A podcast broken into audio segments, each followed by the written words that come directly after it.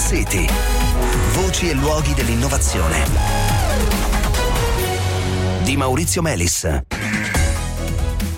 Ma alla fine tassare i robot è o non è una buona idea? Buonasera, bentornati a Smart City. Allora c'è uno studio del MIT di Boston pubblicato su The Review of Economic Studies che ha provato a dare una risposta quantitativa al problema e eh, la risposta, secondo gli autori dell'articolo, è che sì, una tassa può essere opportuna ma eh, piuttosto contenuta, più o meno tra il 3, il 5 e il 6% del loro valore. Questo il succo di questa eh, pubblicazione. Allora il dibattito naturalmente sulla tassazione dei eh, robot che ha avuto il suo picco di popolarità quando Bill Gates sostenne di essere d'accordo è un dibattito che va avanti da tempo e noi insomma raccogliamo un po' l'occasione che ci è offerta da questo studio per tornare a parlarne. E allora per entrare più nel dettaglio e capire un po' meglio cosa hanno fatto questi ricercatori del MIT che cosa anche portarci a casa eh, da questa storia, abbiamo in linea con noi Massimo Anelli che è professore eh, del Dipartimento di Scienze Politiche e Sociali dell'Università Bocconi. Buonasera.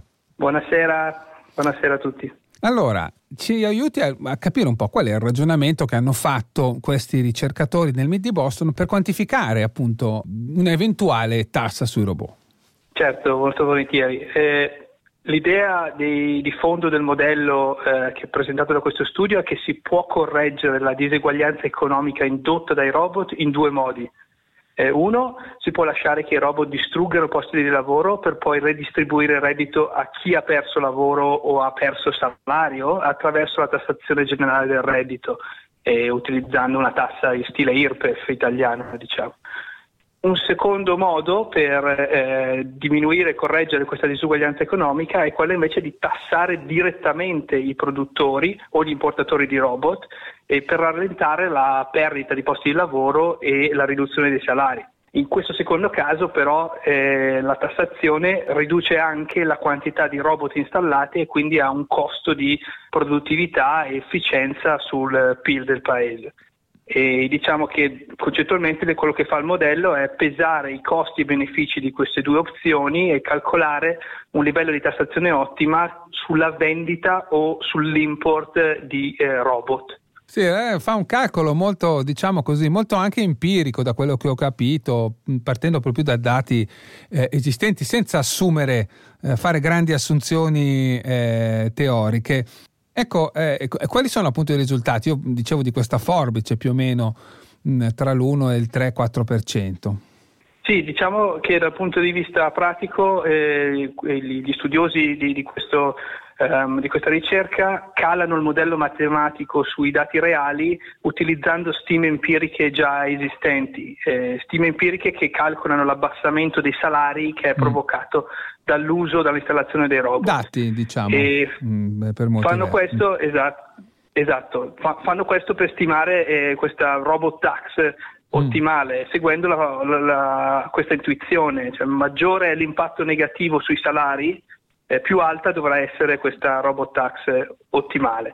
I risultati che mostrano suggeriscono una robot tax ottimale fra il 3 e il 6% del prezzo di vendita di un robot, quindi relativamente bassa. Questi risultati, diciamo così, eh, di questa ricerca, eh, lei come, come la vede la questione?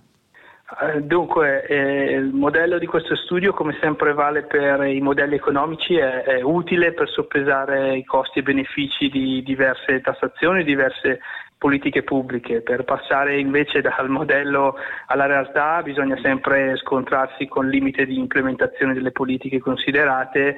Per questo caso particolare eh, per valutare se implementare o meno una robot tax eh, che a livello ottimale deve essere così bassa e manca a mio avviso una quantificazione dei posti di lavoro che si salverebbero eh, eh, con l'implementazione di, di questa tassa. Eh, dato il tipo di tassa e il livello eh, proposto dallo studio, eh, presumo si tratti di un numero molto limitato eh, di posti. Cioè, L'altra si assume che, che si perdano pochi posti di lavoro, lei insomma sta dicendo. Penso di sì, mm-hmm. insomma, che, che, si salvino po- pochi posti di lavoro con una tassa di questo genere. Ah, okay. L'altra domanda cruciale è, è insomma, se, se, implementiamo questa tassa magari salviamo eh, qualche posto di lavoro eh, nel breve periodo, ma eh, non sappiamo bene se poi nel lungo periodo mm. comunque questi posti vanno persi, quindi magari stiamo solo ritardando il processo più che salvare posti di lavoro. Quindi in questo senso è probabile che una robot tax di questo genere non sia la soluzione del mm. problema. E quindi dal suo punto di vista quale sarebbe la soluzione del problema? Eh, bisognerebbe considerare una soluzione molto più complessiva. Quello che i robot fanno è che aumentano la torta del PIL eh, ma aumentando la torta del PIN cambiano la, la distribuzione delle fette, quindi la fetta che va ai proprietari de, del Si allargano le robot. fette grosse e si restringono quelle piccole, diciamo così. No? Esatto, si restringono le fette, le fette dei lavoratori. E, e, quindi logica vorrebbe che si sposti la tassazione dal lavoro a chi profitta maggiormente dall'utilizzo di questi eh, robot, in particolare le multinazionali che si concentrano, insomma, sono le high tech eh, multinazionali. Eh, questo, eh, questa soluzione diciamo, l'abbiamo in parte eh, raggiunta con il Global Tax Deal dell'Ocse che garantisce una tassazione minima del 15% eh, per tutte queste multinazionali rimaniamo però molto lontani da mm. una ridistribuzione della tassazione da capitale al lavoro, nel senso che mentre il corporate tax eh, con questo nuovo deal eh, sarà del 15%, eh, in media per l'Europa il cuneo fiscale rimane intorno al 45% certo. per quanto riguarda il lavoro. La tassazione del lavoro.